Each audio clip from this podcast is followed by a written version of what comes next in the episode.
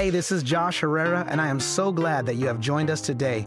If you are a part of our Lighthouse Church family, we would love to connect with you via our social media at Lighthouse Church NC or online at lighthousechurchnc.org. We want to get you plugged into a connect group or on the dream team so that you are doing life together with people just like you.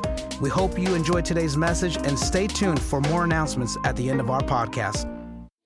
Going to be in the second chapter, and uh, we're going to read a couple of uh, scriptures there in Matthew chapter 2. Um, and then we're going to slide over to the book of Luke. I'm going to keep you standing for the reading of God's word, and then I'm going to seat you. I'm so excited for what we have today. We're beginning a brand new sermon series called The Gift. Can you say The Gift? The gift. And I'm so excited to share it with you. Let's read some scriptures and then we'll get into it. Matthew chapter 2, verses 1 and 2. Jesus was born in the town of Bethlehem in Judea during the reign of King Herod. About that time, some wise men from eastern lands arrived in Jerusalem asking, Where is the newborn king of the Jews? We have seen his star as it arose, and we have come to worship him. Fast forward to verse 10. When they saw the star, they were filled with joy. They're still talking about the wise men. They entered the house where the child and his mother Mary were, and they fell down before him and worshiped him. Then they opened their treasure chest and gave him gifts of gold, frankincense, and myrrh. I'm going to jump over to the book of Luke now. So let's go to the book of Luke, chapter 1, a couple of scriptures there that we're going to read. And it starts off on verse 26, Luke chapter 1, verse 26. In the sixth month of Elizabeth's pregnancy, God sent the angel Gabriel to Nazareth, a village in Galilee, to a virgin named Mary. She was engaged to be married to a man named Joseph, a descendant of King David. That's important. He was a descendant of King David. Gabriel appeared to her and said, Greetings, favored woman, the Lord is with you. Confused and disturbed, Mary tried to think what the angel could mean. Don't be frightened, Mary, the angel told her, for God has decided to bless you. You will become pregnant and have a son, and you are to name him Jesus. He will be very great and will be called the Son of the Most High. And the Lord God will give him the throne of his ancestor David. He will reign over Israel forever, and his kingdom will never end. For the next few moments, I want to speak to you on the title of today's subject Jesus is King. Jesus is King. Let's pray together one last time. Father, we thank you for this day and we thank you for all the incredible things that you are doing here in this house. We felt your presence from the moment we walked through these doors. God, you've been moving in this worship service, and now we're at this point, Father, where we're going to stop our singing and just listen into what your Spirit is saying. Father, I pray that you would do what my words can never do, that your Holy Spirit would talk to every single person in this room, that you would speak to them in the way that they need to be spoken to, that they would hear from you the word that they need to hear. We all come from different backgrounds and we all come with different needs, but Father, you know the needs and you go before us. So, Father, we submit to your plan today and we humbly ask that you just have your way in this house. In Jesus' name we pray. Amen. Clap your hands one last time and you may be seated. Jesus is King. Now, it's um it's that time of year where we talk all about Christmas, and I'm excited about it because this is, you know, when you're part of a brand new church, everything's a first. And so this is the very first Christmas series that we get to do, and we're to be talking about um, Christmas. Now, unfortunately, I'm to mess up all of your Hallmark Christmas cards today. I'm sorry. I'm so sorry to do that to you all. But I'm going to give you some truth about Christmas. I'm going to give you some context about Christmas. But I guarantee you're going to learn something about Christmas that you may or may not have known. But when we get to this passage of scripture, I'm talking about in Matthew, we pick up in the story where there are three wise men and they are they resided. It's most scholars believe that these, these three wise men, they resided in Arabia and they saw a star in the sky and the Bible calls these men magi. They, they, they, they, were wise men, but that term magi means that they were, they, were, they were scholars, but they were also magicians, and not in the magicians of evil sorts of practice, nothing like that. They were they're very learned men. They were very scholarly men. They were likely magician. That's why the word magi, um, you know, the word magician derives from that word magi. But these were also men who were astronomers. They were smart men. They were studied men, and they see this star star in the sky that they've never seen before. And it caused these three wise men to begin studying where did the star come from? And, and, and, and why is it different than any other star that we have seen before? So they began to study the appearance of that star, and, and, and they're, they're, they're turning um, history books that were published at that time upside down, trying to understand what does this star mean. And after months and years of research, they arrived at the conclusion that this star fulfilled the Jewish prophecy that the Messiah had been born in Jerusalem. And so these men began to travel to Jerusalem. And by the time these wise men arrive in Jerusalem, it's been about two years after Jesus was born. You see, I told you I was going to mess up your Hallmark card, okay? I know in your Hallmark card and most of your Christmas um, and most of your thoughts about Christmas, there's that scene where the baby Jesus is born, sweet baby Jesus, wrapped up in swaddling clothes made famous by Ricky Bobby. Sorry, Talladega Nights reference. Um, but there's baby Jesus there inside of the manger. And I, I know that the cards show that in come the shepherds, and the shepherds did come. And then I know that the Christmas cards tell you that in come the three wise men, but the wise men actually didn't show up until two years after the birth of Jesus. And when they show up in Jerusalem, they go to the king at that time, King Herod, and they ask him, Where is this child? Where is the child who is the future king of the Jews? You see, we studied the prophecy, and the, the reason we saw that star is because Jewish prophecy prophesied that the next king of the Jews would be born. And so Herod didn't know where what to tell them. He had no idea. He's just learning for the first time himself that there's another king in Jerusalem. I mean, he thought he was the only king. As a matter of fact, and we're going to get to it in just a minute, he got upset to learn that another king had been born. And so he sends the men on their way. He says, I don't know where to tell you. You guys are going to have to look because this is all news to me. And so these three wise men continue to follow the star until eventually they get to the house to where Mary is, Mary, Joseph, and their now toddler Jesus. You ever picture Jesus as a toddler? So they get to this place to where Jesus is, and when they entered into the home, the Bible teaches in the book of Matthew that they brought gifts with them, and that's why we're calling this series the gift. They brought the gift of gold, they brought the gift of frankincense, and they brought the gift of myrrh. Now, each of these gifts, not only, and this is so powerful, that's why we're going to be teaching about this all month long. Not only did each of these gifts confirm the prophecy that the Messiah would be born, but each gift, in addition to that, would begin to point to the future of the life that Jesus would live, his plan here on this earth, and how Christ sent his son into this world to eventually die for all of our sins. Every single gift either confirmed prophecy or pointed to the future of Jesus. Now, each of these gifts has a, a, a symbolic meaning that we're going to break down. The first one is that the gift of gold represented that Jesus is king. We're going to be talking about that today. Okay. The first gift represented that Jesus is king. The second gift represented that Jesus is God. And, and the third gift represented that Jesus is the final sacrifice. So, gold symbolized his kingship here on earth. And that's the first thing that I want you to note down. The gift of gold symbolized and it confirmed that, in fact, the king of the Jews had been born. At this time in, in history, gold was a gift that you brought to a king if you go into the Old Testament, you'll see throughout the scriptures that anytime someone brought a gift to a king, they would bring gold. It was this gift, it was the gift of gold that they would give to the king. And that is why one of the wise men came and he thought the only gift that I could bring that is fitting for a king is that I would bring gold. And so he came and he brought the gift of gold and he laid it at Mary's feet. Now, this confirmed the Old Testament prophecy in 2 Samuel chapter 7. We'll get it up on the screens where it says Jesus is now speaking to King David through the prophet Samuel, and it says, For when you die, David, I will raise up one of your descendants, and I will make his kingdom strong. He is the one who will build a house, a temple for my name, and I will establish the throne of his kingdom forever. And so, all the way back, you're talking about thousands of years before Jesus is born, David receives a prophecy that David, out of your seed, out of your lineage, a king is gonna come.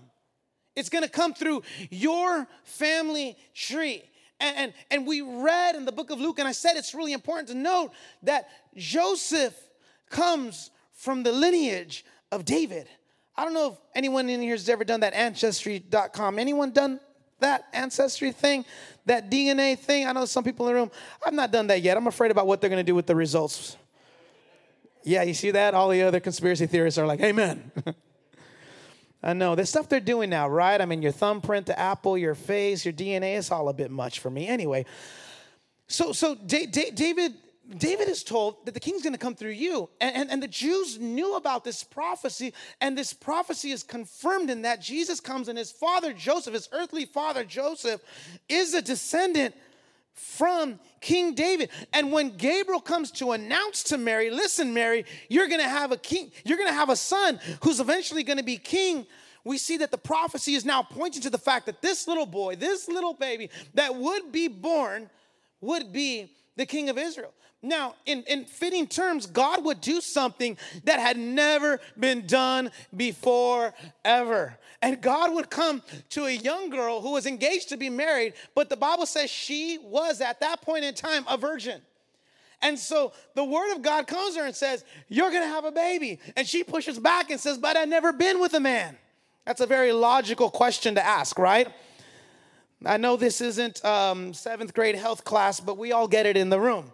How is it possible that I could possibly have a child, let alone the king of the Jews, if I'm engaged to be married and I'm honoring my vows and I've not yet had I've not yet even had a relationship with the man? How is this even possible? But isn't it just like God to do things that only God can do? Isn't it just like God to move in such a way that he'll do something that no man can claim that they had anything to do with it? That's the way that our God works. Clap your hands hands if you believe that. God works in such a way that He'll do things so that nobody can take credit for it. Has God ever moved in your life in such a way that you knew that it was God? Nobody could take credit for it. It wasn't the bank, it wasn't my boss, it wasn't my pastor. This had to be a God thing. And the powerful thing is just like God moved thousands of years ago through Mary so that she was able to supernaturally become pregnant with Jesus, who would eventually become the king of the Jews and the king of the world, that God would come to her and do that miraculous thing, I believe God still does miracles today. I said, I still believe that God still does miracles today. That's such a hope that we have to believe in a God who still does the impossible. There's a lot of people that don't want to make Jesus Lord of their life, and that's their prerogative. But I love knowing that I've got someone that I can go to when I need the impossible done. I love knowing that there's someone that I can call on when the doctors say there is no hope. I love knowing that there's someone I can pray to that will move heaven and earth to reach me wherever wherever I am. He's a God who still does miracles. And I've seen God do it time and time again. One of the latest miracles that I've seen, and I refer to him oftentimes, was my grandfather. My grandfather, many years ago, was diagnosed with really bad diabetes, and they said, Spend time with him because we're giving him about two years left to live. And, and that you can imagine how that rocked our family. So we told grandpa, I said, okay, grandpa, we're gonna do a whole lot of praying. You're gonna go do dialysis because because up until that time, my grandfather, like many stubborn old men, refused to do dialysis. How many know what I'm talking about? Stubborn old men. Yeah, and, and, so so he, he started doing dialysis. Listen, they said you got about two years. Treasure these years. Every every Christmas we would show up with a camera. Okay, grandfather, is there anything you want to say? This is gonna be your last Christmas. Once we got to about year 10, we put the camera away. We say, He gonna live forever. How many know that God still does miracles? We put that camera away. We say, you know what? Clear. 15 years later, God took him back up into heaven. But that's what God does. God does the, I've seen God do the impossible. I've seen God do miracles. I've seen God do things that defy medicine. I've seen God do things that defies the educational system. I've seen God do that. And that's hope that I have. How many of you have that hope in this room to know that God can do the impossible? And so, as I mentioned earlier, when, when the wise men finally walk into the room, there has been two years have passed since Jesus had been born. And these guys, they, these dudes walk in bearing gifts, right? And they look the part. They look amazing. They come in. I don't think they had gifts that look like these, but aren't these amazing gifts? I love all the Christmas decor. And so they come in, each of them bearing a gift. But I gotta imagine at this point in time, the Bible tells us that when Jesus came into this earth, he came into this earth just like every other person. He was tempted in every single way. He bore every bit of, of, of affliction that we bear here as humans. So Jesus, baby Jesus, is throwing up just like any other kid does. Baby Jesus is stinking up his diaper just like any other kid. Baby Jesus is crying at night just like every other kid. All the parents, can I get a good amen on that? And I'm sure after two years, Mary's probably thinking, if he's the king of the world, why can't he change his own diapers? He's the king of kings and lord of lords, but there's no nanny helping me raise this child. He's the king of kings and lord of lords, but why am I still dealing with everything that any other mother has to deal with with their toddler. And imagine, if you will, it's been two years. And, and, and, and parents in the room, y'all know what I'm talking about. What happens at two years? Too much, she said. Too much happens. I can't even begin to explain. Too much starts to happen. And, and, and you can imagine, there's probably some nights where she probably looking at her husband like, okay, now I know this was a, a miraculous birth, but he's just like every other kid. Is this really the King of Kings and the Lord of Lords? But then imagine three dudes roll up with gifts out of nowhere. Out of nowhere. Up until this point in time, Jesus looks like every other baby, talks like every other baby, stinks like every other baby. And in walks in these three wise men, all the way from Arab, and they come in bearing these gifts. And you could just imagine how that woke up Mary in that moment. Thought, oh my God, he is who they said he is. And, and church, I'm telling you, they didn't just come up with like some recycled Rudolph the Red-Nosed Reindeer sweater like some of y'all about to get. I mean, they came in with gold. Anybody want some gold for Christmas? Oh, the ladies, they spoke in tongues right there. They're like, yes. bring the gold. They, they, they, they, show up with some good gifts and they lay it before her. And I, I, I can't help but think that in this moment, it was this reminder to Mary. Says, He is the king. Jesus is king. Jesus is the Messiah. And she needed this reminder because how many of that sometimes there's what God said He's gonna do, and there's a time you gotta wait for what God's gonna do. Well, how many of you been in church long enough or you've been on this journey long enough to know that just because God says I'm gonna do it doesn't mean it's happening tomorrow?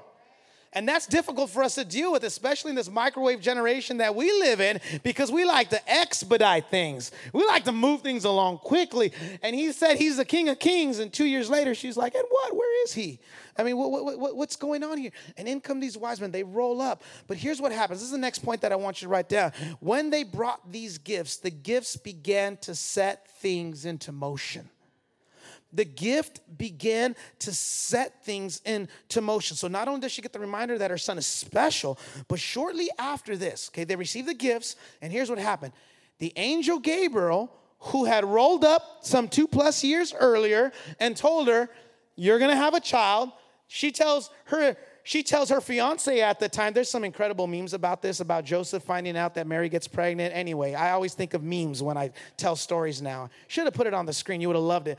But but Mary tells Joseph, I'm pregnant, and it's not yours, it's no one's. It was the Holy Spirit. You can just imagine Joseph's probably hanging out with his friends, are like, yo, bro, you still want to marry her? I mean, it was so bad because the Bible says that Joseph was like, I'm done. I'm putting this woman away. And that's what the Bible literally says. He thought to put her away. I don't even know what that means. Does that mean put her on timeout or put her in a closet? I don't know what that means. But the Bible says he was thinking about putting her away. So the angel has to come to Joseph and concern him. It's like, yo, Joseph.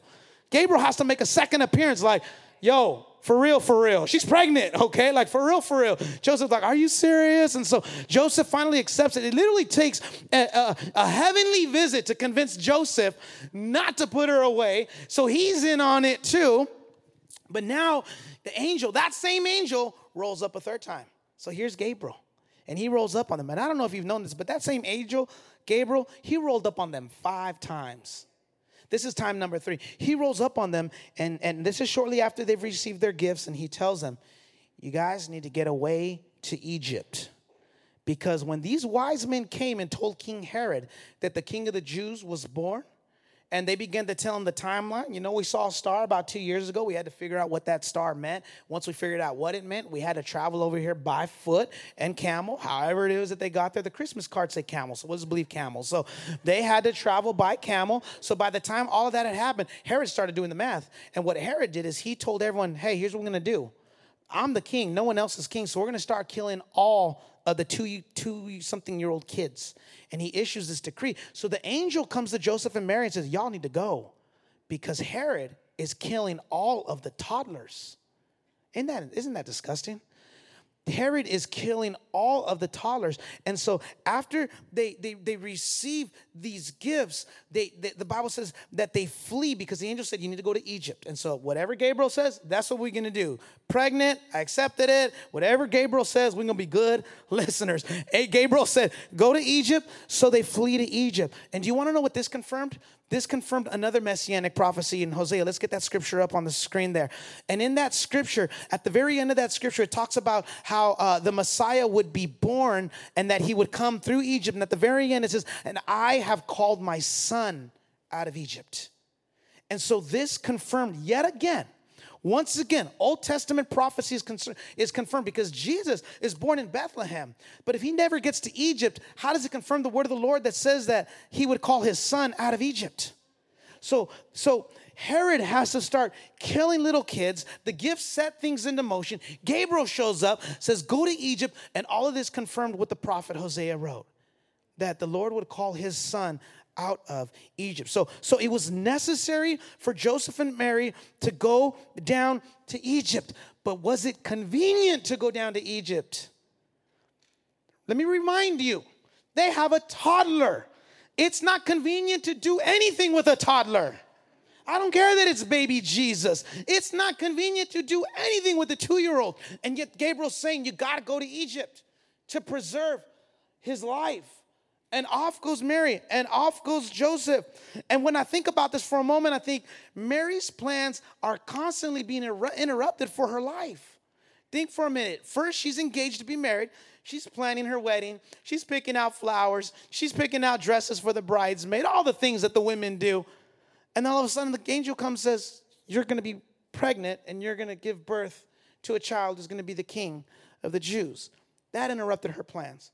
And finally when they overcome that hurdle now they're they're doing life together. Her and joseph they're raising the baby. You know it's a big secret to a lot of people. Many people just think that you know it was one of them fast pregnancies really fast. You know what they say when people elope. Anyway um, so so now they're, they're raising this little boy and, and they're, they're not telling anyone that he's the messiah yet because that was their word. They're keeping it real private and personal. And then gabriel comes once again says now you guys got to go to egypt. I don't know about you all but i hate moving. Anyone else hate moving and, and, and so they're born and they're just like hanging out in Bethlehem. And then it's like, yo, you got to go. Go where? You got to go to Egypt. I don't want to move. Moving sucks, doesn't it? And so they've got to uproot and move again. But now they're not just moving because the angel told her to, they've got to move with, listen, with the intent to preserve the life of Jesus. Because they're told Herod's killing all the two year olds. So this isn't just like, well, we got to move from North County to South County or South County to North County. This is like, we got to move and we got to go in hiding. Because what we have to do now is make sure that nothing happens to baby Jesus because he's the king of the Jews. And as a two year old, he can't help himself. They don't put this on the Hallmark Christmas card, do they? This ain't the Christmas story you all thought about growing up hearing. And now they're, they're so they're moving in. But I, I think the reason she was able to handle all of this is because when Gabriel first came to Mary and first told her, Mary, you're going to have a child. Her final response to the angel Gabriel was, Be it unto me according to your will. She had always had a posture that whatever God wills for my life, that's the thing that I'm going to do. And I wish more of us would get that posture in our lives. I wish more of us would have that type of heart. God, whatever you want me to do, that's what I'm going to do. And that was Mary's heart. And that's why I believe God knew that He could select her. Of all the women that He could have chosen, He chose her because He knew she had a heart ready to respond to anything that God told her to do. And God is saying, I need you to, He says through His angel, now you got to go to Egypt. Life once again interrupted, and off she goes into Egypt. So Mary and Joseph, they, they flee into Egypt. Now, I want you to I want you to catch this for a second. The young carpenter and even his younger wife had to pack up only what they could carry and preserve the mission that was on their life. God didn't just say you're going to give birth to baby Jesus, but with that came the message that you also need to watch this baby when the king is trying to kill it. And her attitude this entire time was, I'll do whatever you ask me to do. If you need me to go here, that's what I'm going to do. If you need me to do this, this is what I'm going to do. If you need me to go here, this is what I'm going to do. And then I, I, I, didn't put this originally into my notes, but as I was studying, I, I had to circle back to this because just like the Lord knew that He could trust Mary and Joseph, I believe that our maturity can shape what God can do through us. Let, let that sink in for a second. Our maturity shapes what God does through us. The reason Mary was able to parent the Messiah was because of her maturity. And, and I think that there's some of you that want God to do more in your life, and God's just waiting for you to grow up a little bit. God just needs you to mature a little bit more. God just needs for you to get to this place where you're able to say, and not just say, God knows that your heart and your actions will back up what you say, that I will do anything that you want me to do. And it's incumbent upon us to get to that level of maturity that wherever God calls us to, that's where we're gonna go. We got to get to that place of Christian maturity. We got to get to that place of discipleship that if God is saying, This is what I want you to do, then that's what I'm going to do. That's what I'm going to do. That's what I'm going to do. And I'm not saying that it's easy. Every day it's a journey. Every day it's something that we have got to come to terms with. But I do believe God is asking us to grow up. I do believe that God didn't just save your life for you to just be saved and to stay in the place that you are. That's why our mission as a church is for people far from God to fulfill their potential in Christ. I believe that when you grow up, there's more that God can do through you. I believe that the more you mature, there's more that God can do through you. I believe that the more that we trust God, there's more that He can do through you. It's not a God thing, oftentimes, it's an us thing. It's not a God thing. He can do exceedingly, abundantly, above all that we ask or think. I love that word above all so much that we made that our 2020 theme at Lighthouse Church. Above all. God's able to do above all that we ask. But you got to get to that place where you can handle the weight of God's response to you, that you can handle the weight of what He's going to do through you. I'm gonna come to a close now if I can get Brother Ruben up here. You know, this is something that that um, is very personal to me because I've shared with you many times that um, I, I, went to Bible college and and um, really felt like I should have been pastoring a church or leading a congregation in my 20s, and God made me wait a while. I knew I, I was mature enough to know this: don't get ahead of God. But there was still some things that I thought, man, how come we're not there yet? And I would love to be there. And God was grooming and making us wait. But I realized that that the reason that process was delayed is because there's a special calling on this church. There's a special weight of this church. And I had to get to a place where I could handle the weight of this church. That day one, right out the gate, we'd already be a church and a congregation that wants to not just see a local impact, but a global impact. And so there was a weight that came with that. And I had to wait for my maturity to get to a place where I can handle what God was getting ready to do through me, but not just through me, through you. Look at your neighbor and tell him what God does through you. Because let me get you to the final point of what I came to talk to you about. The final point that I want to make, and let me, let me play this up for a minute, okay? In God's perfect plan, and in God's perfect timing, two years after Jesus is born, when I'm sure Mary could have sure used some encouragement, when Mary sure needed that reminder, three wise men walk in the door and they're all bearing gifts. And one of the gifts is gold, the gift of gold. You give it to a king. But do you want to know what that gift of gold also did? It's the last point that I want you to write down. The gift of gold financed the mission. Because this carpenter had to uproot his family and go into Egypt. Listen, when the carpenter goes, the work doesn't go with him. That's why contractors, all the contractors in this room, if I'm like, hey, I'm gonna move you to another state, you're like, but my clients are here. My work is here. This is where the security is. And so, just before they're about to go on this mission, God sends gold their way because God's always 10 steps ahead of us, isn't He? God sends gold into their house. And the reason, not only was it prophecy that he was the King of Kings, but it also financed the mission that Joseph was getting ready to undertake because he's got to go and move his family into Egypt and go into hiding, but you still got to buy food. You still got to buy diapers. You still got to protect your family. And there's God making sure the gold came at the right time. There's God making sure that the gift came at the right time so that when they went into Egypt, they would never go hungry. When they went into Egypt, they would have the money that they would need to make the trip. When they went into Egypt, that they would never lack anything. And that's how our God works. Come on, let's give God praise that He's always 10 steps ahead of us. Let's give God some praise that He's always thinking about us. Let's give God some praise that He knows. If this message has blessed your life, I want to encourage you to share this message with others or go online to our website and consider making a donation so that we can continue bringing you content just like today's message. God bless you.